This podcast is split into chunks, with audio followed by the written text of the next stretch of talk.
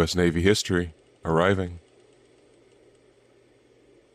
Welcome to the U S Navy History Podcast. I am Dale, and then over there we have everyone's favorite X O, Steven. Hey there, everyone.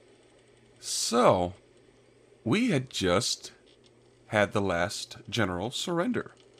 So now we're going to go into the post-war before heading into the battles. How does that sound? Uh, my knowledge of history is going to make me sad about this. But hey, rebuilding from war is a good thing, usually. Yeah, but, I mean, the winners couldn't be better. Either my coffee didn't work this morning or you broke my brain with that one. The Union winning instead of the Confederacy? Oh yeah, that is a good thing. Yeah. So, shall we get underway? Let's cast off. Alrighty. So, didn't know whether you know this or not, but the European areas in the eighteen sixties was very, very fragmented. France is in a weakened state, and Britain is pretty much still shell-shocked by their performance in the Crimean War. It was bad. It was a bad performance. Germany doesn't exist yet as a united state. Right. And France was not able or just didn't want to support any side, whether the Confederacy or the Union, without Britain.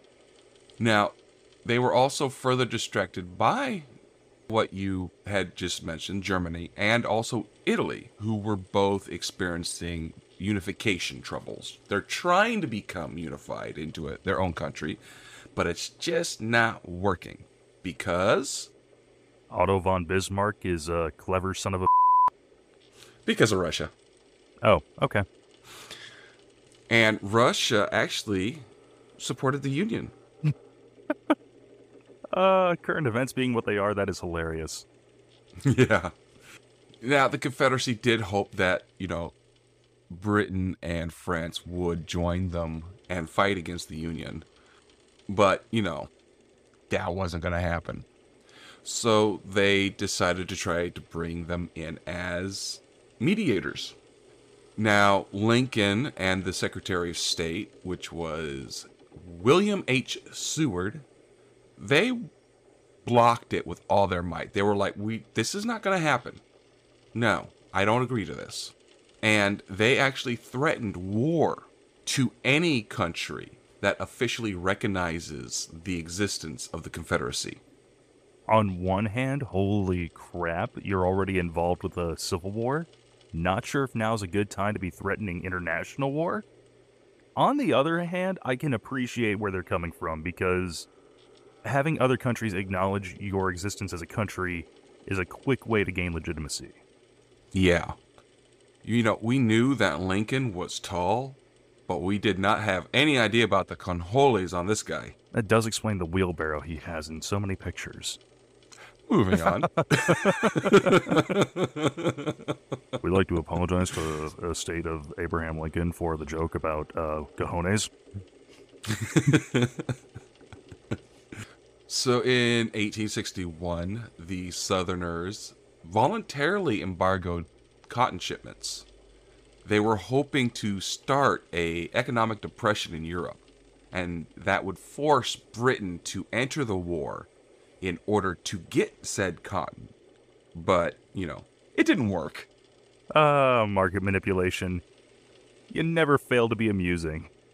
Right. What instead happened was that Europe just went and found other cotton suppliers. And they found superior cotton, actually. So this actually Ooh. really hurt the Southern's recovery after the war. Oh, no. Do we know where that came from? I'm just curious. The cotton shortage was replaced by Egypt and India. Good old colonialism. Why yeah. rely on rebellious colonies when you can use ones still under your control? Mm-hmm. Now, another thing that helped the Union and not the Confederacy was the eighteen sixty to sixty-two crop failures in Europe. And this made the grain exports from the Union vitally important. Yeah, if uh, you're relying on imports from a country engaged in a civil war, you're not going to risk losing those by supporting the opposition. Yeah. They said that, quote, King Corn was more powerful than King Cotton. I mean, cornbread. I don't know. I don't, you can do a lot of stuff with corn aside from just eating it on the husk, but that's the one, only one I know. Popcorn. X O doesn't care for it. Cornmeal. If any listeners know great corn recipes, so we have more to draw on aside from popcorn and cornmeal and cornbread, let us know. Clearly, uh, the ship's cook isn't uh, giving us enough variety in our maze. He loves corn. So, the grain shipments went from a quarter of British imports to just about half. Dang. Yeah. Now, it did help the European arms makers and iron workers and the British shipping community actually to transport weapons. To the Union? Oh, okay, yeah. okay. We couldn't make our own rifles? I'm sure we did, but, you know, it's kind of hard when you're under constant fire. That's fair, that's fair. And what's better than one country's industrial power base being used towards war? Several being funneled towards you. Yeah. Now, the Confederacy did purchase several warships from commercial shipbuilders in Britain. The most famous among these is the C S S Alabama. This boat did a lot of damage and led to, well, a lot of post-war disputes. Now, there was a little bit of a snafu in eighteen sixty-one as the U S and Britain had a little bit of a tiff against the Trent Affair, and this involved the U S Navy's boarding of a British mail steamer to seize two Confederate diplomats. Yeah, that's uh, that's not a great look. But, you know, London and Washington were able to smooth over the problem since Lincoln did release the two guys. Now, in eighteen sixty-two, the British did consider coming in to mediate, even though they had an idea that offering the mediation could risk war with the U S. Now, it is reported that Lord Palmerston read Uncle Tom's Cabin three times, trying to decide if this is a good move or not. On one hand, I mean, back in this time, before, you know, international journalism is what it is today, you know, that, that might be the best resource he had to kind of get some inkling what slavery was like in the South. On the other hand, reading a novel to decide how you want to tackle an international relations issue, I feel like there were better options. Oh, there was a lot more better options. But, I mean, that's the British for you, I guess. Cucumber sandwiches, tea time, and Uncle Tom's Cabin. Got it. In eighteen sixty-one. Now, when the Union won a victory in the Battle of Antietam, this caused the British to just take a chill pill and not come to a decision just yet. And then the Emancipation Proclamation would reinforce the political liability of supporting the Confederacy. Because before that time, it was just Southern states saying, we don't want to be in the Union anymore. But with the Emancipation, yep. Emancipation Proclamation, now it became about slavery, which at this point, I think every European nation had outlawed. Well, definitely Britain. They abolished slavery in all the British colonies in eighteen thirty-four. Almost thirty years before this time and place. So France stepped away from the Union, even though they had a lot of sympathy for them, because they failed to secure Mexico. They tried they tried for Mexico. France tried for Mexico? Yep. Oh. And this... Yeah. Is, is this Cinco de Mayo? This happened December oh, eighth okay. Okay. of eighteen sixty-one to June twenty-first of eighteen sixty-seven. This was actually the second invasion of Mexico from the French. But to know more about this, go to the French Military History podcast. But since they failed in Mexico, they were like, yeah, um, we're not going to war with the Union. Sorry, Confederacy, we love you, but it's not happening. Now, the Confederacy did offer late in the war to end slavery in return for diplomatic recognition. From... But London and Paris... Huh? Oh, okay. No, you answered my question. Yeah, but London and Paris, they were like, you know what, guys? I don't believe them. They're they're not going to do that. We're going to recognize them, and they'll be like, J K, we're keeping them. And in eighteen sixty-three, the Poles come in and revolt against Russia. And this an, this just put another distraction in the European area. And so that's all of that is why everybody was just like, you know what, we're just, you guys have your own stuff. We have our own stuff. We're just, we're staying out. So now we get into the costs of everything. Money, money. Yeah. Now, everything is under contention because nobody can agree because of, you know, racism. But the actual results that are written down, you cannot really, you know, dispute things like that. Regardless of whoever you say is responsible, if a building suffered two thousand dollars in damage, it suffered two thousand dollars in damage. Right. So the first thing that you can't dispute is that Confederate nationalism died and American nationalism triumphed. All all the flags I see on the back of a lot of pickup trucks, I'm not sure if that's true. I don't know if that'd be nationalism for Confederacy. It's just, you know, racism. Fair enough. Fair enough. Now, the North and the West, they grow rich, and the South becomes, you know, a third world country for about a century. The national political power of slave owners and the rich Southerners, that's done. Now, there, it gets hazy about the results of the Reconstruction and the citizenship of the freedmen and how poor they were forced to stay. Now, historians have debated whether the Confederacy actually had a chance to win. And there are a lot of scholars that say that it was possible, not likely, but there was a glimmer of hope. One phrase I heard that I think rings true is, it wasn't likely, but at the same time, they had a better chance than we had of winning the Revolutionary War. Right. The numbers in population and resources made the North, while not guaranteeing the victory, made it very, very likely. But if the Confederacy had actually used unconventional tactics instead of trying to go mano a mano, so if they would have went more for guerrilla warfare, they would have been able to hold out a lot easier and possibly exhaust them, exhaust the North, and won that way. So instead of committing to big overland battles and sweeping campaigns, going more for smaller units, just roving around the border country or crossing into the Northern Territory, raising hell and then falling back as needed for resupply.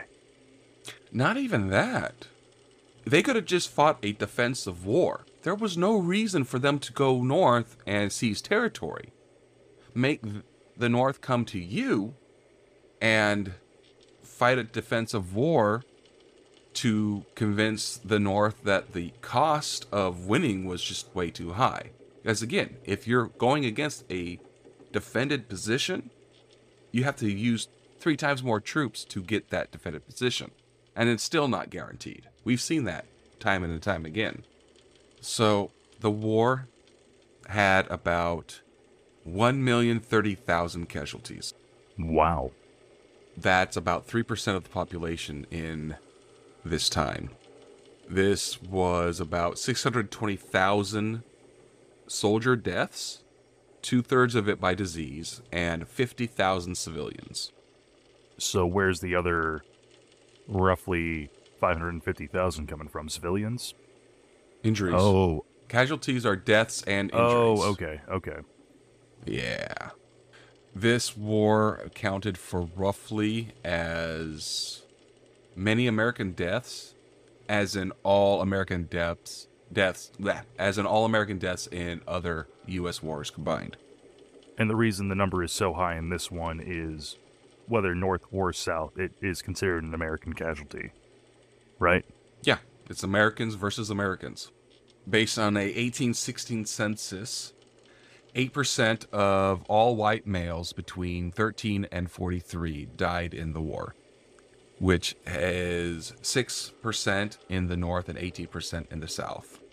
About fifty-six thousand soldiers died in prison camps during the war, and an estimated sixty thousand men lost a limb, or two, or three, maybe even all four. Now, a reason for the high number of casualties and deaths during the war was because of Napoleon tactics, like charging, you know, affix bayonets, charge. Hmm. Pointy stick versus wall of men firing guns. I don't like those yeah. odds. Yeah. Especially towards the end of the war when rifled barrels became a thing, when mini balls and repeating firearms, such as the Spencer repeating rifle and the Henry repeating rifle, were introduced. This allowed them to mow down soldiers when standing in, you know, the formation lines, like they always did up until this point. And were um, hand-cranked Gatling guns a thing yet, or was that about a decade and change later? Yes, a few times, but not many. Now, once these new inventions did come out, guess what happened? More casualties. Adoption of trench warfare, which was the horrors of World War One. Tactics do have a tendency to lag behind about half a century or so in this time, don't they? Yeah. Just wait till the machine guns come out. I'd rather not. Repeating rifles are already causing so many problems. We don't need them to be shooting. Yeah. You know, with an unlimited magazine, hundreds of rounds a minute. Yeah. Now, the wealth that was amassed in slaves and by slavery for the Confederacy's estimated three point five million blacks effectively ended when the Union armies marched in. And, of course, they were pretty much all freed by the Emancipation Proclamation. All of the investment that the Confederate bonds had at the end of the war, it, this was all forfeit, which made most banks and railroads go bankrupt. Oh. Oh, wow. I never even thought about that. Yeah. What it happens to your war bond if you lose? Bye. It goes bye-bye. Yeah, I suppose that is an investment in uh, your country's future. Yes. And if you don't have a country at the end of it, there's nothing, nobody to pay you back. So the income per person in the South dropped to forty percent less than their counterpart in the North. This lasted well into the twentieth century. Yeah, like an economic hit like that is not something that you recover from in a quick manner, let alone even in a generation. Yeah, and the Southern influence in the federal government was pretty much diminished until the latter half of the twentieth century. So, while not all Southerners saw themselves as fighting to preserve slavery, most of the officers and over a third of the rank and file in Lee's army had, you know, very close ties to slavery. But the Northerners, their motivation was just to preserve the Union, not to abolish slavery. They just wanted to preserve what they had. So Lincoln, he made preserving the Union the central goal of the war. But, you know, he saw slavery as a critical issue, and he made ending it a additional goal. So when he issued the Emancipation Proclamation, he angered both peace Democrats, aka Copperheads, and war Democrats. But he energized most of the Republicans. And They warned that the free blacks would flood the North, and this allowed Democrats to make gains in the eighteen sixty-two elections, but not gain control of Congress. Now, the Republicans, they argued that slavery was the mainstay of the enemy and steadily gained support, with the Democrats losing in eighteen sixty-three by a landslide. So, the Emancipation Proclamation itself, this enabled African Americans, both freedmen that had already been freed and escaped slaves, to join the Union Army. And about one hundred ninety thousand of them volunteered for this. So, of course, this further enhanced the numerical advantage of the Union armies over the Confederacy, because they were scared to do the same thing. So Lincoln was worried that premature attempts at emancipation would mean that the border states would be lost. And he said, quote, "To lose Kentucky is nearly the same as to lose the whole game." And, you know, Democrats on both sides opposed emancipation, although they would eventually accept it as a part of, quote, total war needed to save the Union. So he was waiting for, you know, a good Union victory to uh, make the announcement with, so that it'd be uh, not as hard of a blow, and made the argument of it isn't just a moral imperative, it is a logistical one, because now we can, you know, truly go out of our way to take away the enemy's, you know, source of labor in their fields. Well, kind of. At first, he attempted to reverse the emancipation set forth by the Secretary of War Simon Cameron and Generals John C. Frémont in Missouri and David Hunter in San, in South Carolina, Georgia, and Florida, because they wanted to keep the loyalty of the border states and war and the war Democrats. And then Lincoln warned that the And then Lincoln warned the border states that a more radical type of emancipation would happen if his gradual plan, based on compensated emancipation and voluntary colonization, was rejected. But, you know, only D C accepted his plan. Now, when Lincoln told his cabinet about his proposed Emancipation Proclamation, Seward advised Lincoln to wait for victory before, you know, telling everybody, because if he didn't, it would seem like, quote, "our last shriek on the retreat." So the Battle of Antietam in eighteen sixty-two provided the opportunity that they wanted.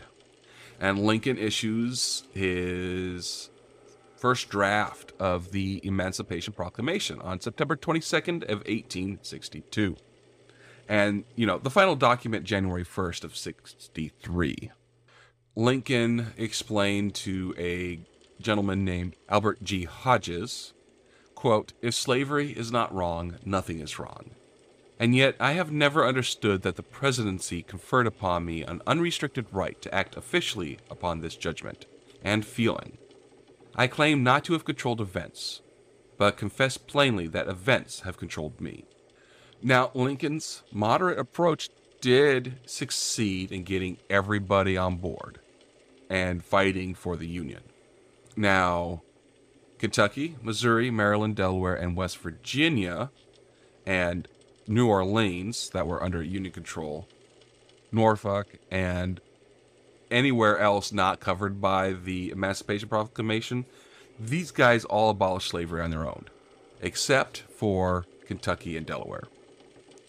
Because the president pretty much said, this is a presidential order, it only included territory held by the Confederates at the time. But, I mean, the proclamation became a symbol of the Union's commitment to add emancipation to the Union's definition of liberty, mm-hmm. which it should have been right from the get-go. Well, and the big reason it wasn't was they were worried about losing the uh, southern colonies during the Revolution if they made a uh, condemnation of slavery. Not that that's an excuse, but yeah, yeah. That you can only you can only kick that ball so far down the lane until it, you know, becomes such a big issue that Civil War happens. Surprise! Yeah. And then, of course, by the end of sixty-four, Lincoln was getting Congress to vote for the thirteenth Amendment, which made emancipation universal and permanent. Go Lincoln. So that is pretty much it, I think. I mean, there's not much more to say. Ah, uh, well, when you initially told me what the episode was going to be about, I was I thought you meant, like, you were going to go into uh, Reconstruction and, you know, how it was... It started with very lofty ideals and a good mission statement, but how it ended up going was very different from the initial uh, game plan. That, yeah, that's true. I mean, it had multiple complex methods to resolve the war, which were three Reconstruction amendments to the Constitution, which actually remain in effect right now. This was the thirteenth, the fourteenth, and the fifteenth. But, I mean, they went back and forth for a number of years trying to further cement and then try to reject everything that had been done, you know, just as it happens now. Yeah. Every time there's a regime change. I mean, they used the army to dissolve southern state governments and hold new elections with freedmen being given the vote before, you know, it was taken away a couple years later. Right. Well, any candidates for the Reconstruction era, in theory, were supposed to be uh, federal government approved, because they didn't want any uh, local folks who were too big for their britches thinking, hey, you know what we need? A sequel. Yeah. This is when the Freedmen's Bureau came into being. This was started by Lincoln in eighteen sixty-five, which was to help freed slaves and playing a major role in helping them to get work. And this is also when the K K K sprang into being. Oh, wonderful. Just great. That's what we need. Anything else of the Reconstruction you want to cover? mm. Better. No, no. You're good now? Like I said, like I said, I, uh, that was the initial hesitation of like, oh boy, this is going to be a, a fun one. All right. So anyway, that's the Civil War. That was, that, that was a war. That happened. That that's, that sure that, did happen. Emancipation, good, but holy crap, did everything else suck about that? Yeah. You know what? We're we're gonna go ahead. We're gonna end it now.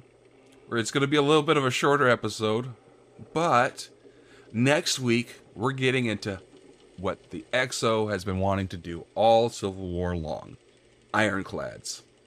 Good riddance, wood. So. Anything you would like to say before we depart, Stephen? Well, if anybody wants to reach out to us via email, you can do so at usnhistorypodcast at gmail dot com. Or you can tweet at us at usnhistorypod.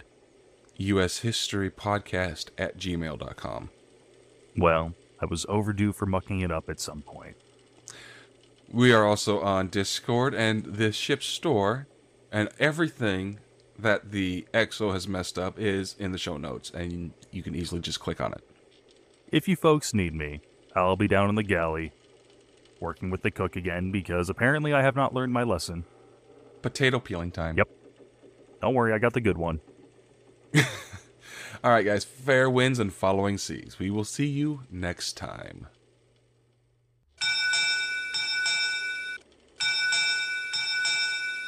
U S Naval History Podcast, departing.